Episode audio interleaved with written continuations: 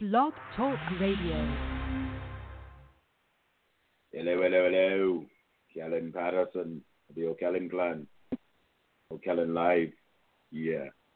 Anywho, this program is sponsored by P4P Muscle, the number one drug free sponsorship foundation in all of the world. All of it. That means I'm not saving any for you. If you are a drug free athlete and are looking for a solid foundation to stand on and a vehicle to draw your goals like what, Desiree? Like a Max truck through ice cream. That's right. Check it. Check us out with Snickerdoodle Sprinkles at FIFA4pmuscle.com with a little chocolate whey on the side. And now, let's get A lot of chocolate whey on the side. it can't be on top. It has to be on the side. How are you doing, that's okay because I am doing great and I'm ready to dip all of that ice cream on the side right now as we speak if I had some, which I don't. But that's okay. The the thought of it the thought, it even special. the thought of it still works. So anyway, I hope everyone is with us and they aren't in Oz, carried away by a tornado or who Right. knows what in a flash flood because all of this weather has been crazy.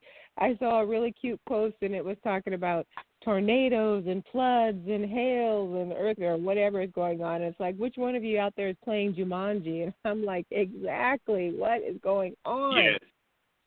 Love the analogy. It's it's I mean we're on our way to June.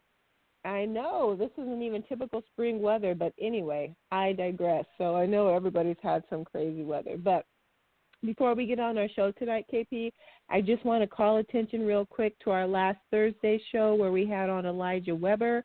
Um, he is a natural athlete that uh, tested positive during a drug test, um, which he knew he would because he had a prescription for Ad- Adderall, which has amphetamines in it.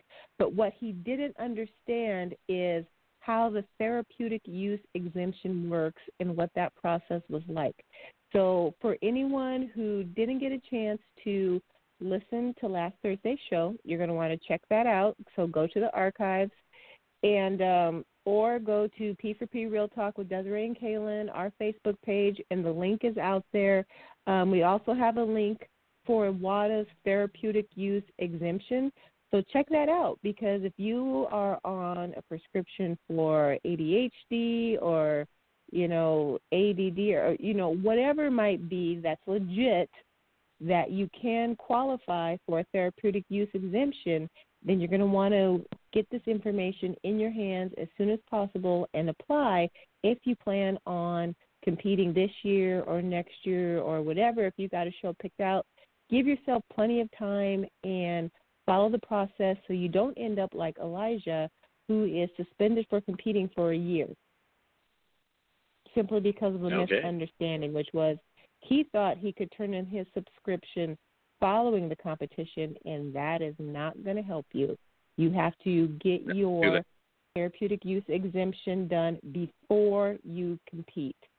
So please do, and that's the public service announcement I have for tonight. KP, why don't you set us up and uh, give us I- a sneak I gotta peek into who we're talking to?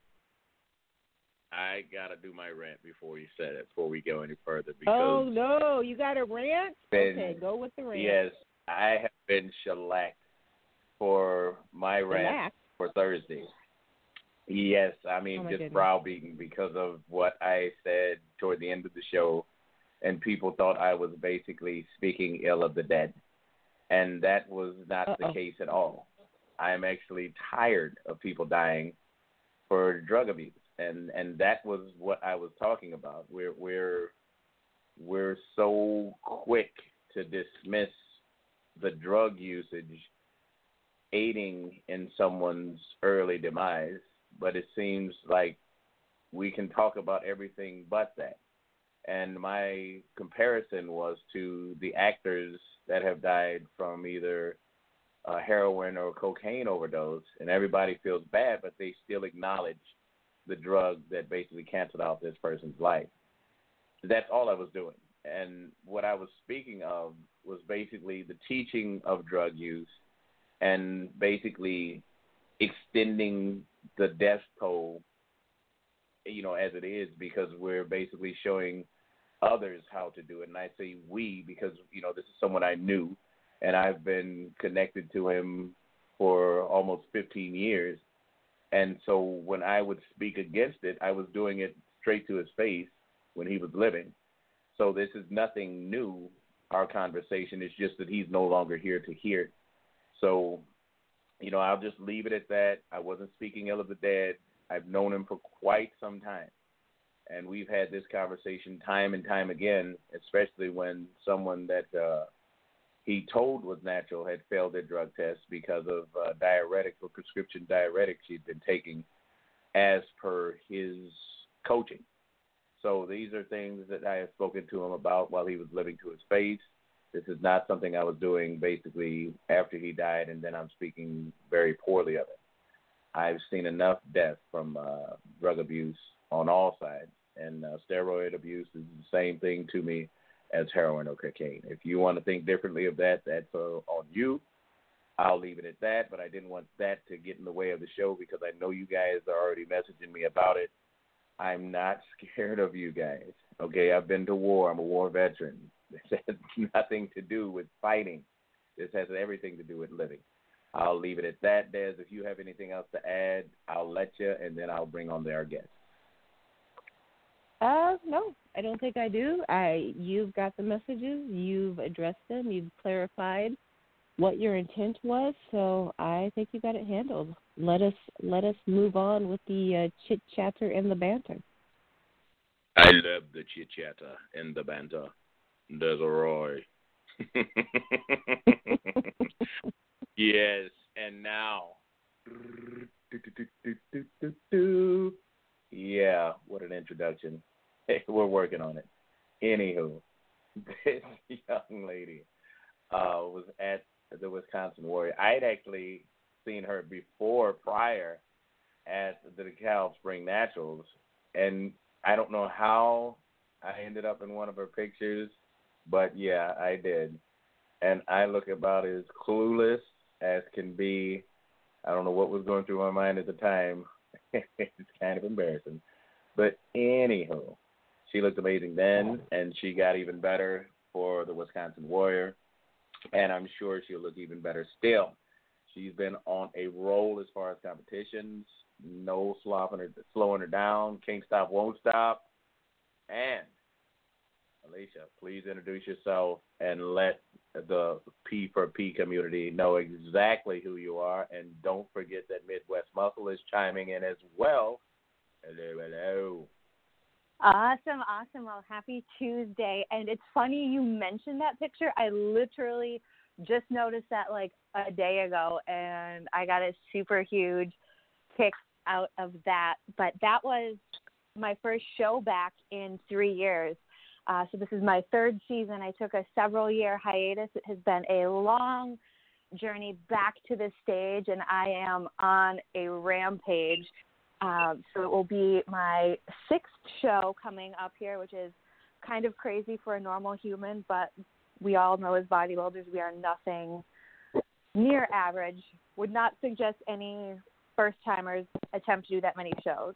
Um, but for me, it's something that I've long loved and long aspired and desired to do, where it was on my vision board for 10 years before I hired a coach, 11 weeks out my very very first season, but for me, it was just that next level. Whereas a trainer, a yoga instructor, it really gave me a reason for my training and just discovering that next level and my why, what I'm capable of when I'm able to fully commit to something. Where some of those life lessons have been harder for me to learn in other arenas of my life, but for Love is Sport, it's much easier.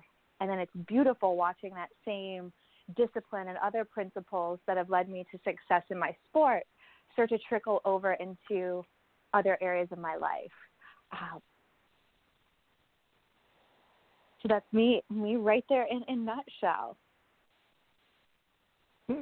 All right, fantastic. And that, you know, and that nutshell is a good place to start. But let's go ahead and crack that open a little bit. So you said, you know, it took you a little bit to get started, um, you know, and hire a coach, and you just came off of a long improvement season.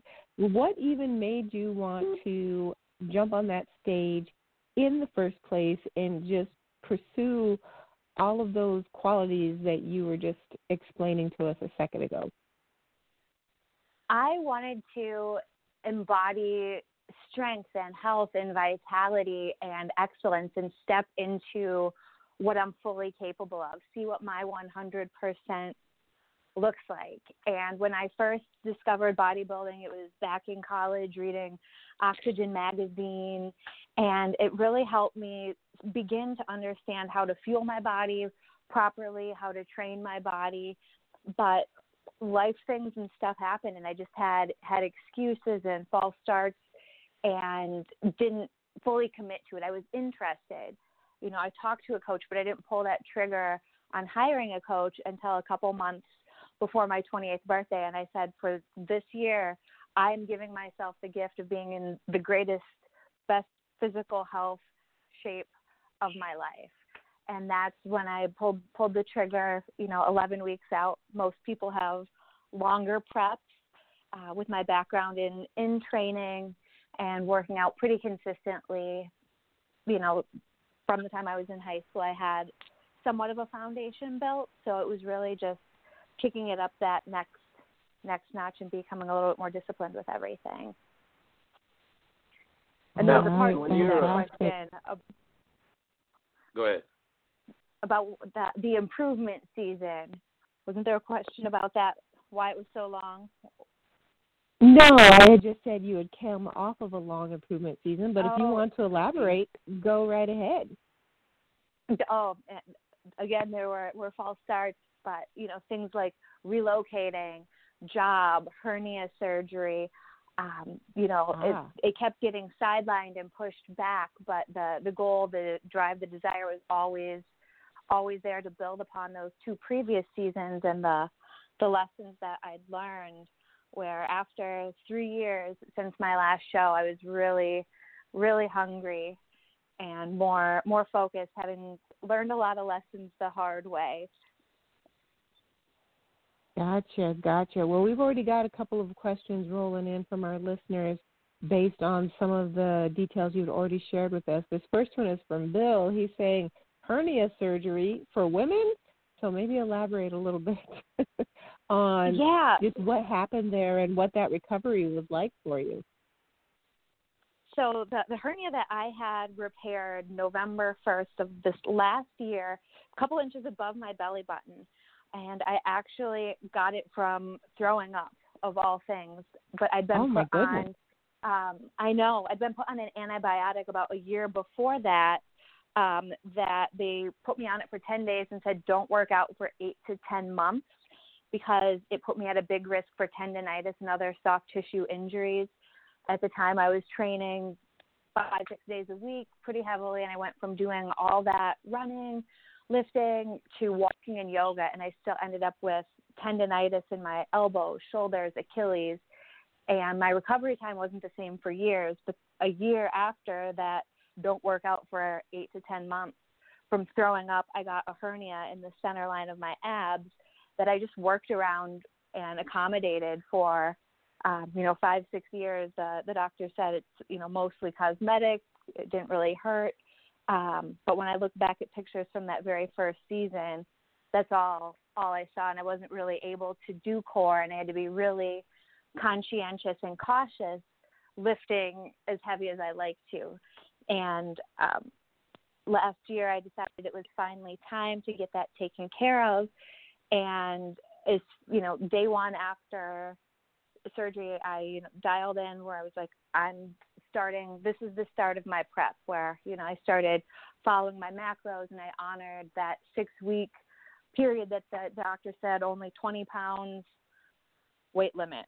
So I went to the gym, you know, like a week later, and it's like, okay, what can I do with 20 pounds? So I got creative, honored where my body was at, and then six weeks later, I started working with my coach and trainer, and I was back at the gym five, six days a week, rebuilding from there. And from the time I had hernia surgery to stepping on stage, it was five months and one week.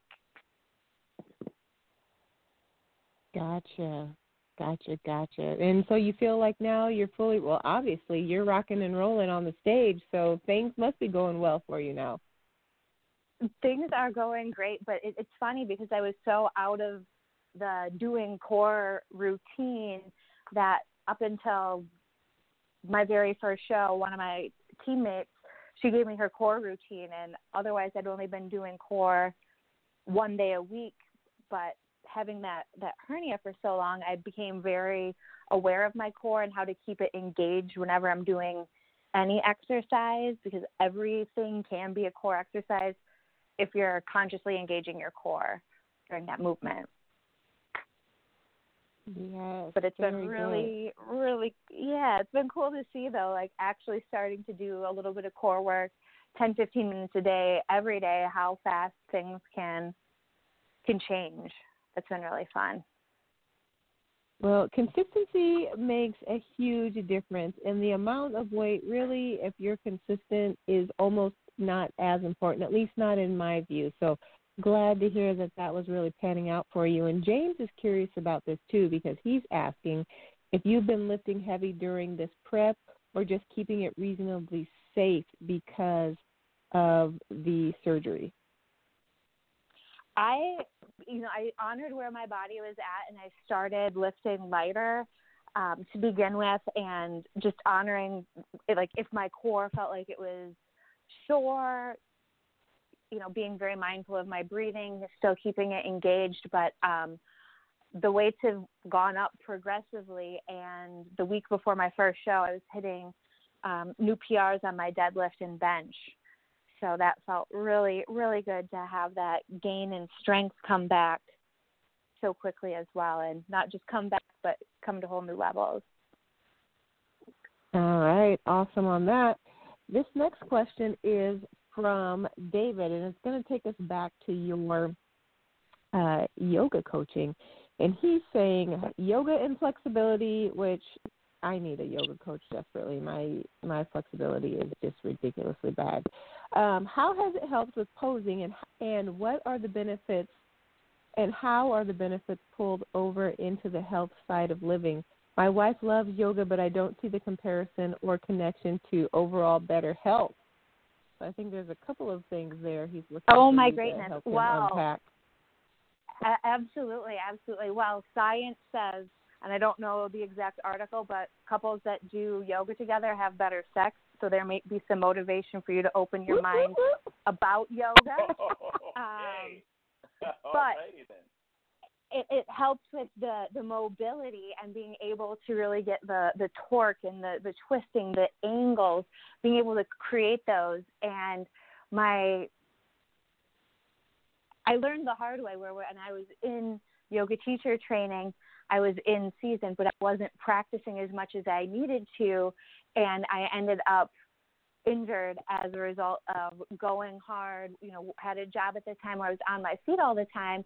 Easy for me to crush myself at the gym, but to slow down and do some of those restorative practices, it ended up biting me in the butt. Where knowing better and not doing better doesn't help. But by stretching out those muscles, you have less risk of injury, more mobility.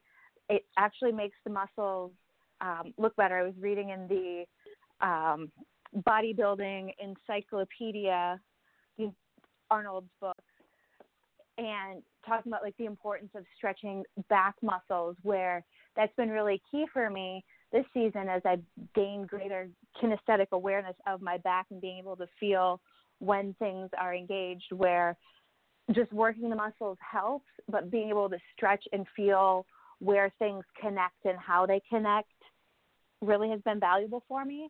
And as a bikini athlete, we have to prance around in these crazy five inch heels that tighten the calves, the hip flexors.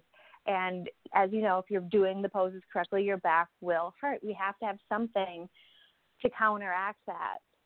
Where I would love to put those heels on every single day, but that's just not sustainable for my body with all the the other training. So I have a, a designated practice and you know like three to four things that after every posing session that I make sure to incorporate so I can keep my back happy so I can keep keep competing because it doesn't just matter what you've built but that you're able to show it off. So I think it's key for being able to really create some of those beautiful angles, having mobility, prevent injury, and just having a sustainable sustainable lifestyle where I practice yoga in in the office. You know, knowing how to unwind different areas is really useful based off of like what our day to day life demands where it's like we're not made to sit. So it's important to have things to help open the hips. The hips are the junk drawer for the body. We have a lot of stress there. So and with like sitting at it sitting around at a desk we end up with like this like T Rex type posture. I didn't think you need to be able to open open your chest. Otherwise you end up with all these other issues as things go out of alignment. I could talk yoga all day. Wow. Uh, all of that from yoga. Wow. All of that from now, yoga. Now I have to ask. It, it, I have to ask because with the with the hernia, it, was it still easy to do the uh, yoga movements? Because you know I I struggle, you know, just with our stretches be pre and post class. So uh, and that's just if I get a cramp. I can't imagine you know having a weakened muscle and expect it to to stay on point. Or did that strengthen the muscles around it? to where you were able to just uh, basically work through it? I I was able to work through it. I, I mean, I would like, you know, for for different things, pop it in and be conscious of how I was um, contracting it. I would have to be more careful with like twisting and coughing, or if I had a full stomach, twisting was much more uncomfortable then. But I knew kind of how to work with it, and it it ended up working because despite not actively being able to do much in the way of core for like five years. Spring of 2016, in my last show, I actually won Best Abs of Show, and I like next never did abs because I, you know, I would do more stabilization like planks, and again, you know, just keeping it engaged during my workout. So I was able to work with it, but I had to be very, very mindful. And I noticed as I tapered off doing as much core work as I had pre hernia, I ended up developing more low back pain. But this season, really dialing in and stepping up the, the core work, I don't have any of that low back pain either. Just having an all around tighter core and more balanced body. It's everything's a lot happier with having a a strong strong core work. Do you feel like, and I know you talked about this a little bit, but I would like to elaborate on it more because I feel that this is an area as a natural athlete that I really need to work on too, but that the the flexibility that you gain through yoga helps you to be better able to present your muscles in posing because it just allows you and I know this is outside of bikini but I think the same philosophy is still there. So you know maybe bumping up more to figure physique bodybuilding but it's just going to allow you to be able to spread those muscles more and show them off um because you just you're just more flexible whether it's across your back your shoulders your quads your hamstrings. Thoughts on that? Yes Yes, all of that is true, and it increases the blood flow as well. Where if the fascia, all the muscles are so tight, it's constricting the blood flow from what is really possible. Yeah.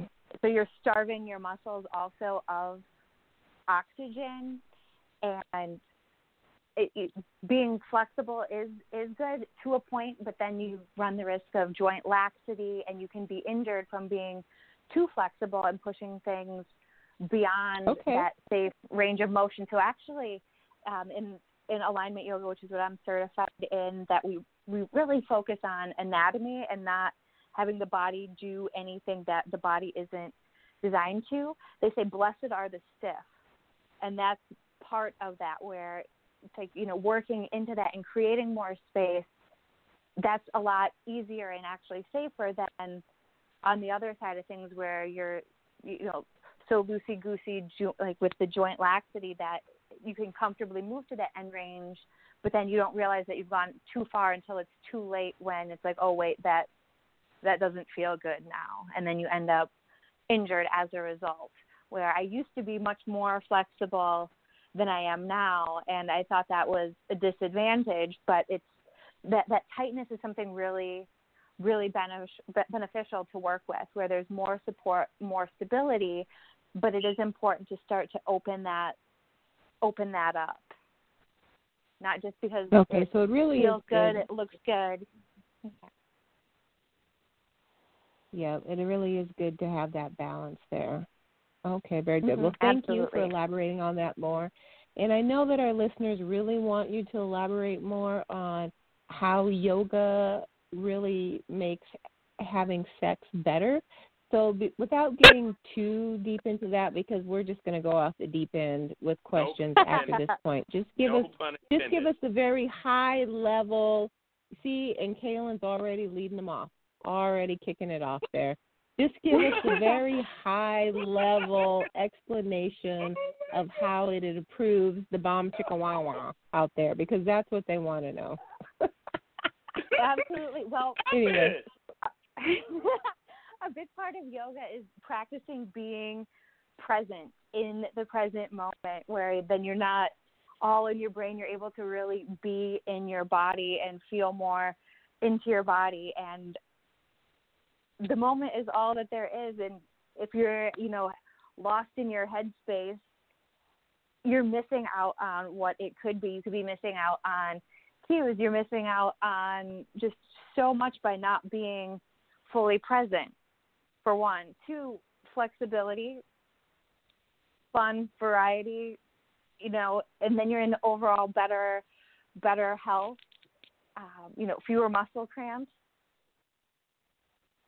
there we go well, yeah, and increased blood flow and, to all the muscles we'll leave it at that ex- yeah. exactly. Up there. Ask, Let's ask Google. Ask Google. There's, there's articles out there. oh shoot! All right, we're moving on. We're not asking any more questions about that, guys. So just stop. Whatever you're sending in, it's not happening. We are moving on. All right, getting our getting our minds and our focus back into the natural bodybuilding realm. So this one is from Brian. So I'm going to read this, and um, and then we're going to offer, I think, a little bit of clarification so Brian doesn't get lambasted for this. But he's saying, lifting in bikini is still something I have to struggle to imagine. I'm not a chauvinist, but I feel like one every time you guys have a bikini competitor on your show. Explain to me how they can look the way they do and still have those kinds of physiques. And so, what I'm thinking is, Brian, so without going to the extreme of Brian thinking that, or assuming that Brian believes that bikini competitors don't lift, because I don't think that's what he's asking, because clearly bikini competitors train very hard. Being a bikini competitor, I will vouch for that, and so will Alicia. But I think he's just trying to understand um, you know, I I don't think he quite understands the degree to which we still train or how hard it is to even get the physique that a bikini competitor has. Um, because I think a lot of people have the impression that it's just super easy that you just get skinny and throw on a bikini and you step on stage, and that's not it at all. There's a lot more involved, and um, you know, bikini competitors can have uh, a PR. Um, and let's go ahead and explain what that is and then what that really means to be able to have one of those. So, KP, why don't you go ahead and lay it on us what a PR is? And then, Alicia, why don't you talk to us about, you know, what is a typical training day for you as a bikini competitor? And we'll kind of like unpack this question and shed some light on what it really takes to prep to be a bikini competitor. So, Kaylin, let's start with you. Okay. Well, yeah, I guess to go first on the female question. I like that. Um, here it is. Uh, a PR is basically a, a, a guiding rod for improvement. Um, with with good form and with good anything else, it's a personal record that where you were is better now. I mean, where where you are now is better than where you were. And if you're constantly in a state of improvement, there's going to be basically a starting point, a, a certain number of reps that are improved upon, and then it's time to go up to the next level. And this is how lifters and uh, people in the gym are basically gauging if they're getting better or worse. Because a lot of times we stall and something is keeping us from improving. And PRs are basically when we pass that point of basically, I guess, being comfortable. You can get to a certain point. Mm-hmm. Sometimes we get complacent. Sometimes we get lazy. Sometimes life happens and we get pulled away from the gym a little bit longer than expected, and we either stall or go down or decline. It happens. Life happens. We we talk about that a lot on the show. Uh, one of the things that's always nice is when we get back, and not only get back, but start improving from much better than where we expected to. That means the diet's on point, the rest is on point. When I say rest, I mean recovery, rest and recovery, and then the the workout itself. Because if you're listing bad form, at some point you're going to get derailed with an injury, and uh, sometimes we twist an ankle playing basketball or just walking down the street, and that can set us back. But those PRs are constant reminders that we're getting better each time that we get in there, and it's a motivator for sure to do. That's all right. There you have it. So, in in the simplest of terms, say I'm we'll take a deadlift and say I am only able to um, deadlift, let's say 100 pounds, which is anyway, we're just going to say 100 pounds. I'm not going to qualify that as light or heavy. And I can deadlift 100 pounds for five reps, and that's the best I can do. So at that point, that's my PR. But say after a couple of weeks of training, I'm able to deadlift 100 pounds for 10 reps, and that's my PR. So you see that even though I'm lifting the same weight, I've gone up in the number of repetitions, and then from there, maybe I'll move up to 120 pounds for five reps, and that's my PR. And then maybe, you know, a little bit of time after that, I'm lifting 120 for 10. So it's a progression of repetition and amount of weight. And it just all depends on where you start. So everybody's going to have different PRs. There's there's not like a a record PR that everybody has to meet to say they had a PR. It's just progressing beyond where they were, like Kaylin said. So, Alicia, talk to us about what is your training regimen like, and how has that progressed, and you know, if you feel comfortable in sharing how much you lift on certain exercises, that would be great. And um, just how, you know, either lifting more as far as weight or increasing your number of reps, um, how that is impacting your physique as well. Absolutely. So um, I started going to well, my first two preps. I only went to a class or two with my coach a week uh, where I have a background in training, so I, I could write all my own programming, and I do for some of my supplemental lifts. But just at this stage in the game, coming back post post op, I was in a spot where it was like, just tell me what to do. So when we first started off, we were doing uh, progressive overload training based off of a one rep max. I did not do the one rep max, having just come off of surgery.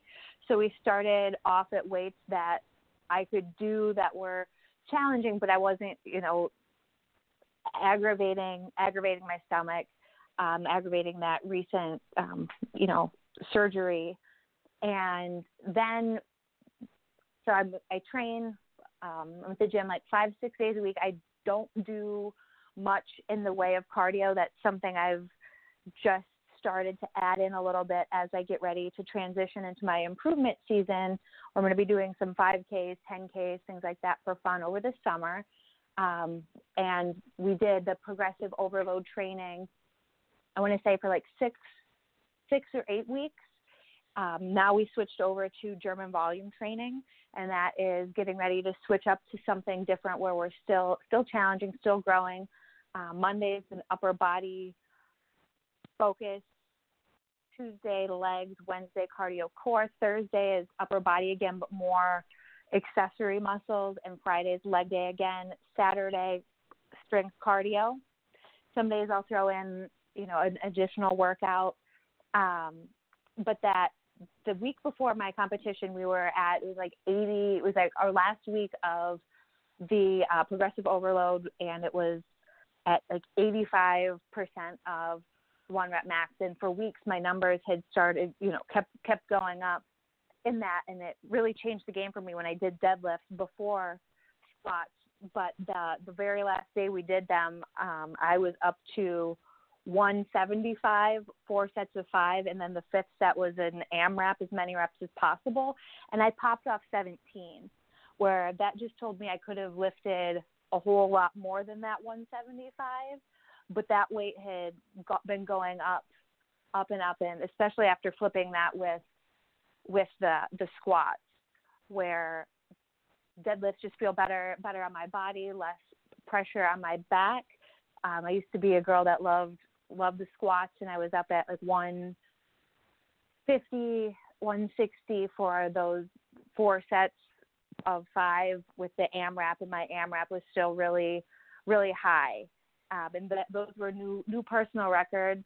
But I feel like I could have gone heavier. But with it being the week right before peak week, as well as you know being just a few months off of surgery, um, I honored my body work. Like I didn't want to push it too hard, and end up injured the week before a show. So I'm looking forward to um, continuing to watch those numbers go up from there in the, the improvement season coming up here. All right, very good. All right, KP, extra thoughts on that? Yeah, um, if, if I, I know there's a lot of guys, and you know we we've been blessed with uh, Mika Tyree at our gym that has really humbled uh, a lot of the the male figures in our gym, just because she seems to go beast mode every week. I think uh, Mike and I have both kind of trying to slow her down, basically, so she can get caught up with the gains that she's been doing because she's so driven. I don't want her to risk injury in an attempt to uh, go further than what she's doing. So basically, we're calling out the dogs, but a lot of the guys, you know, like they won't say it uh, to her or around her in her presence, but they're kind of um, humbled by her form, for one, her ability to just constantly go up those numbers, and then to look at themselves and see that they should be doing better. So that she's challenging them in a way that most guys won't and can't, but she's also lifting as a woman with the intent to be a better person down the road. So, you know, for what, what, what Brian was saying, it's kind of um, it's kind of a double-edged sword to see women progressing and then you challenge yourself with the risk of injury. I would rather you do good form and lift on your level in your lane basically be challenged to a point where you you're hurting yourself and limiting what you can do. Uh, I think as, as guys, you know, we're always going to be checking our ego at the door if we're really trying to improve. But women going hardcore in the gym is nothing new to me. So it's never surprising to watch it happen. And when they're set in stone with the foundation of self improvement, it's really hard to slow them down. So, you know, you're going to see this at some point in your gym life. So, you know, have it be something that you're very familiar with and used to. Des? Yep, and I would just say, and just for all those folks out there, uh, and I know there's they're, they're still there that think women can't lift and still look like women. That is incorrect.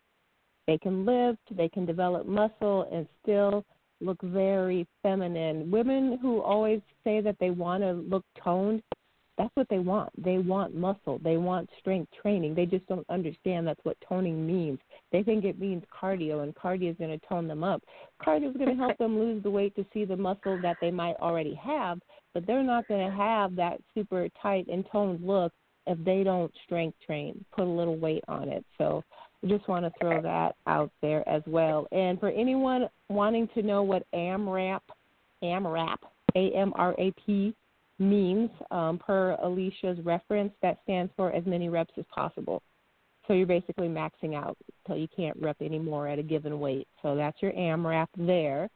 And uh, Yeah. we're, we're, Linda got a question here that's going to bring us back around to the beginning a little bit. She says, You guys haven't asked her regular day job and why she felt the need to first feel why she felt the need to step on stage after all. And I feel like we've touched on this a little bit, but maybe we haven't. So, Alicia, go ahead and lay it on us again what you do um, for your nine to five. And then I know you had talked about that you were just really interested in exploring more about weight and getting stronger, but I guess we never talked about how that carried over into becoming a competitor. So if you will expand on both of those areas for us, we will appreciate it. Absolutely. So my day job, aka the investor in my dreams, that which makes everything else possible for right now. Um, I'm an inside sales rep, so it's the actually only sedentary job I've had for this long. But I make an effort to stand at my desk. I'm on the wellness committee, where you can take the gym rat out of the gym, but that passion for fitness, food, health, well-being I, I can't turn it off. Um, and for me, the the urge to come back to stage, I realized in my first two seasons, like my first season, I did one show. And any new competitor out there, do at least two your first season. You work so hard to get in that kind of shape that give yourself, you know, the the grace and the opportunity to do at least two, maybe three if you've got it in you, but definitely more more than one is what I'd suggest. And then my second season, I just did two, but both seasons, I didn't give it my 100%. Maybe to the best I was able, but I, I really discovered how you do anything is how you do everything. And I, you know, cut corners. I didn't do all the restorative stuff. I didn't always hit my macros. I wasn't very coachable and trainable. And, you know, I fell back on having like a pretty good foundation and good genes where it, it just didn't feel good thinking like okay you know yeah my my 80% like this is what it looks like and I'm placing but what what does a 100 look like? And I discovered way too in way too real of a way you know like the the pain of regret is so much worse than the pain of discipline where you know it's hard either way. It's hard having a plan and sticking to it but it's even harder falling off the rails and then having to correct or you know fess up to your coach after the fact versus being honest along the way being coachable being trainable um, and a- asking for help when you need it. And it took me time to learn that. And the the first two seasons i think it was more of um, it, it had been something that I wanted to do for a long time, but it gave me gave me a little bit of a path and a purpose and reconnected me to training. But it became so much more this last this last season where it's always been an act of radical self love for me to compete but I was ready to commit to myself at whole new levels this season where you know things I wasn't really willing to do otherwise, or had has set the intention, you know, with like setting boundaries with people, with be, just honoring my time and being really conscious of like my mental diet. Because of competing this season, all of that I was able to dial in so much more because I had those two previous seasons to look back on and see what worked, what didn't work, and you know, continuing to refine as I go. Uh, where this this season was really about embodying excellence and giving it 100%. Like I see what 80%, what that looks like, what that felt like. You know, I saw what 85, 90%, and it's like I'm closer, much closer to that 100% mark. But it's unequivocally brought out the best in me this season where in previous seasons I feel like it was more like every single chink in my armor was revealed and I learned so much about myself, but I wasn't really in a position to fully work with it or honor it at that time. Some of those those seeds that were sown of intention and what what I knew I was capable of, it took some time to germinate where, you know, there were moves, there were job changes, surgery. It's been a really long journey back and I just appreciate the opportunity to compete, to be able to honor honor my body and step into that that potential and see see what's possible for myself and I just hope it inspires other people to see and challenge themselves to see what they're capable of. And it's been really cool seeing some of those principles of, you know, like the the day of a competition isn't really what it's about. Like the competition is me versus me versus the six inches between my ears day in and day out. And keeping that in a good place, keeping that on track where like the day of a show, that's just like the victory celebration for having, you know, battled my demons, for having followed my path all that way.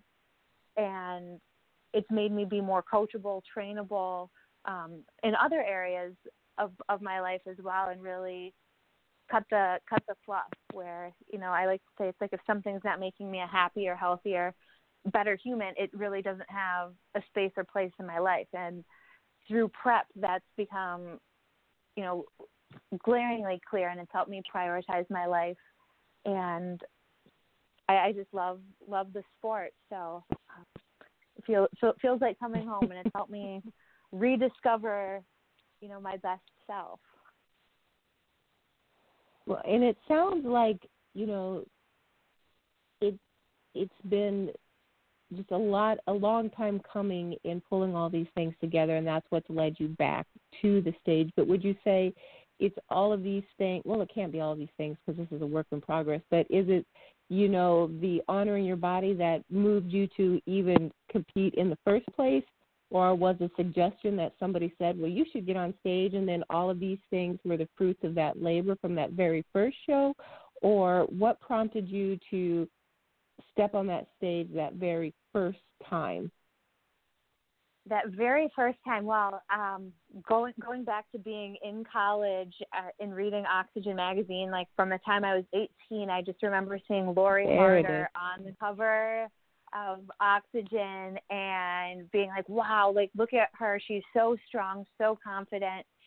You know, just to embody that type of of health and strength and esteem for herself where she loved and respected herself enough to give herself you know that gift and then stand and speak to inspire other women i just always really looked up and admired and respected her for that and i probably would have competed sooner had i not got put on those antibiotics that gave me all the the tendon issues because that happened my last semester of of college actually, and that was you know right around the time when people people thought I competed back then, um, where I was like, no, mm-hmm. you know, not not yet, and it just took me you know years to really reclaim reclaim my health, and um, I was a trainer then, and then got the whole you didn't go get a four year degree to be a trainer and then went down a different path but time and time again with everything i do i keep getting pulled back to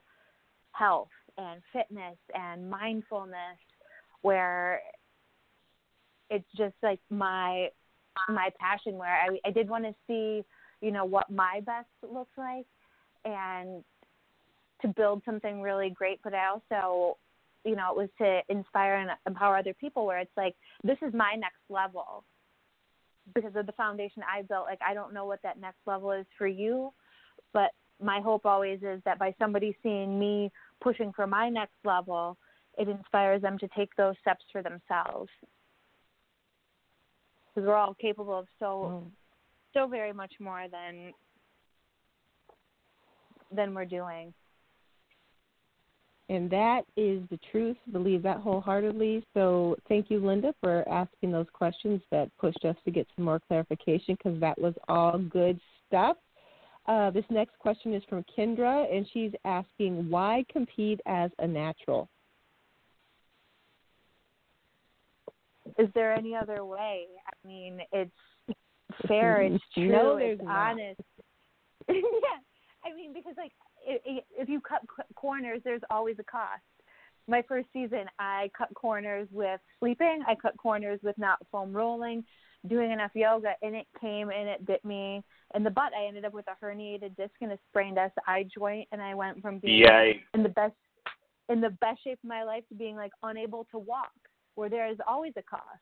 I just thought I was, you know, 20 feet tall, bulletproof, and invincible, but that's not true. You're not. You know, I'm.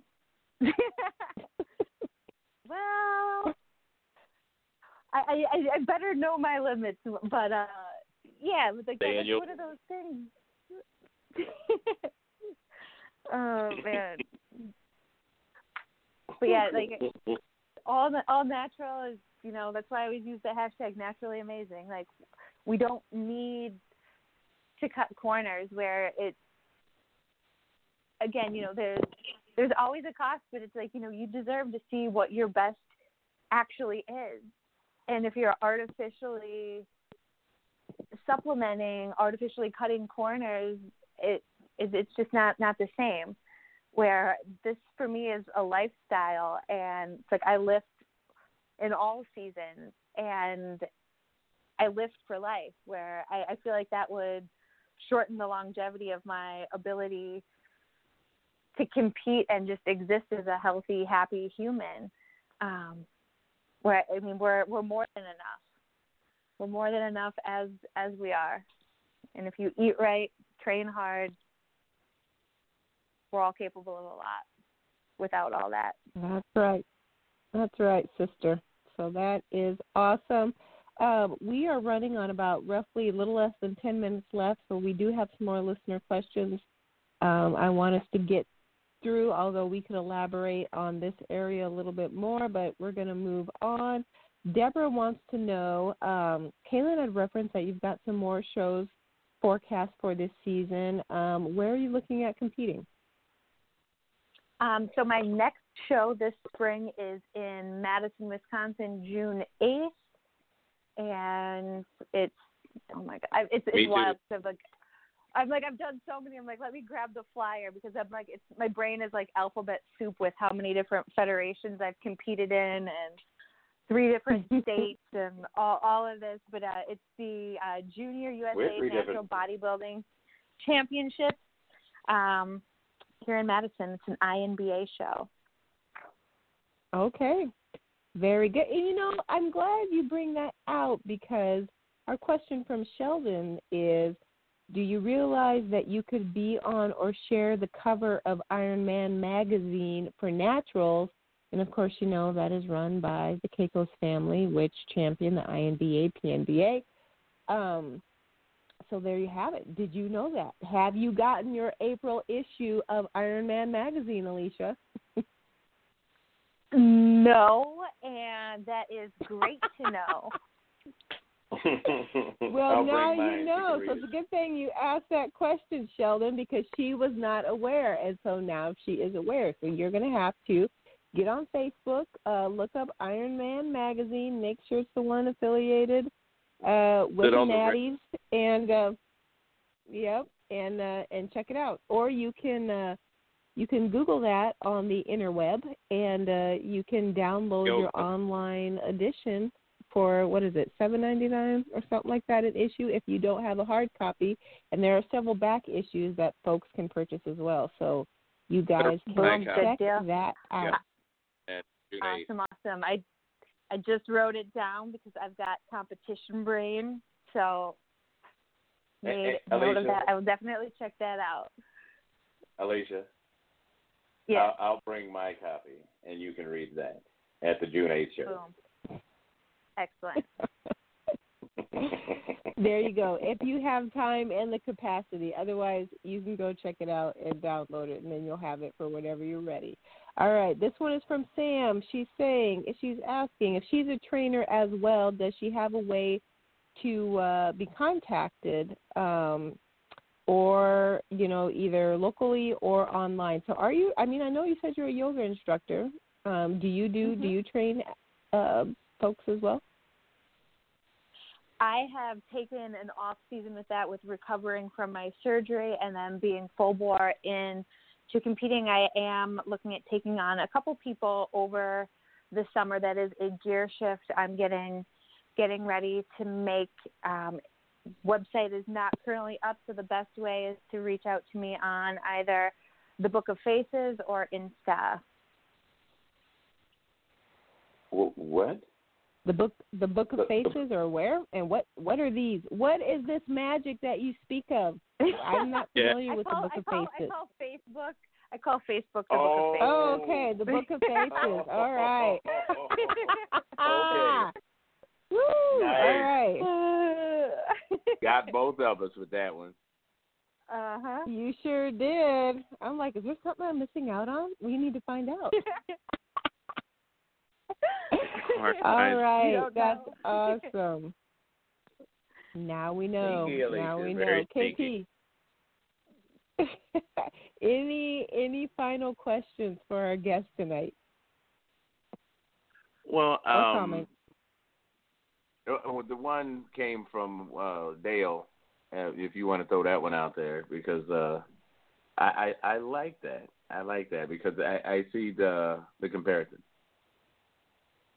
Oh, gotcha. So we had on a uh, a, a former guest and friend of ours. Her name is Jenny Chatama, and she is a natural bikini competitor, but she's also a yoga instructor. So Dale is commenting.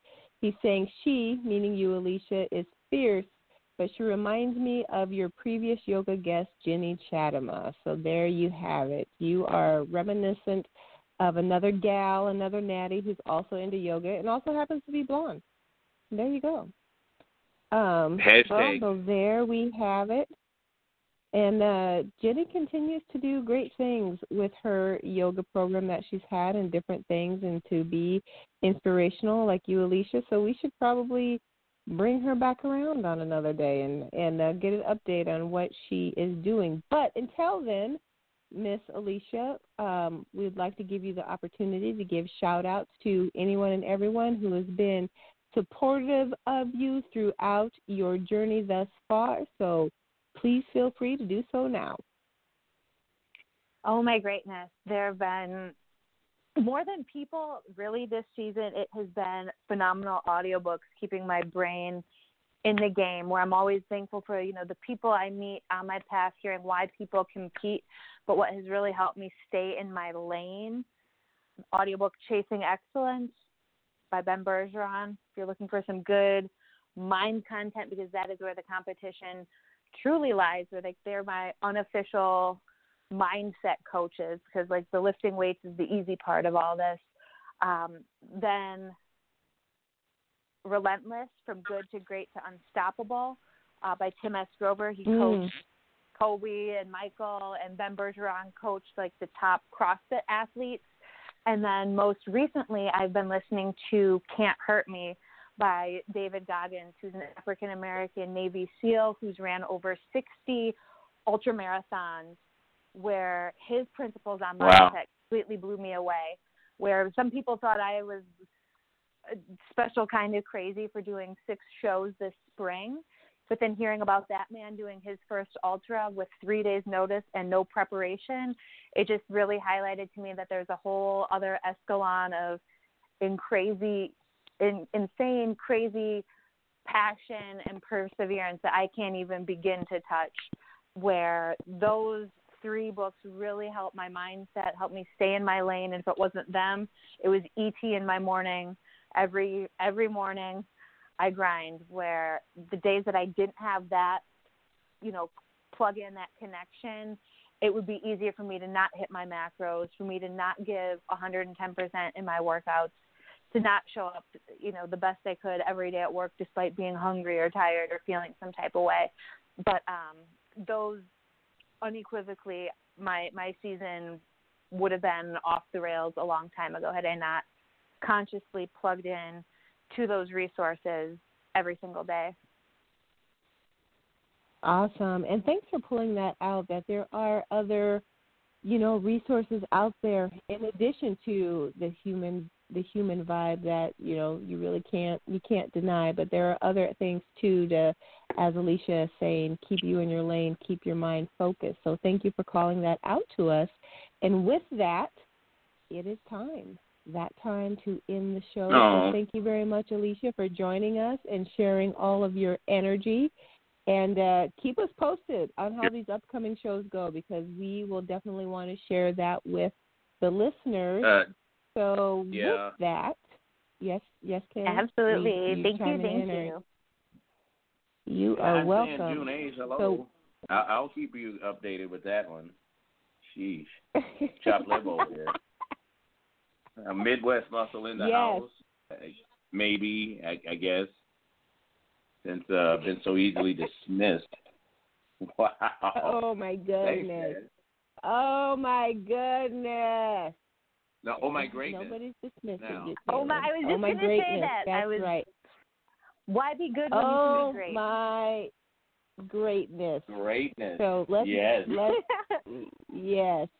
Yes. So oh my greatness. On behalf of Alicia Marie Saddoris, uh, Midwest Muscle in the house, Yeah. Kaylin Patterson, Desiree Fletcher Carruthers, all the boys at P for P. Muscle, hashtag chocolate wave for the win. Your body is a With temple, Snickerdoodle on top. so let's build it.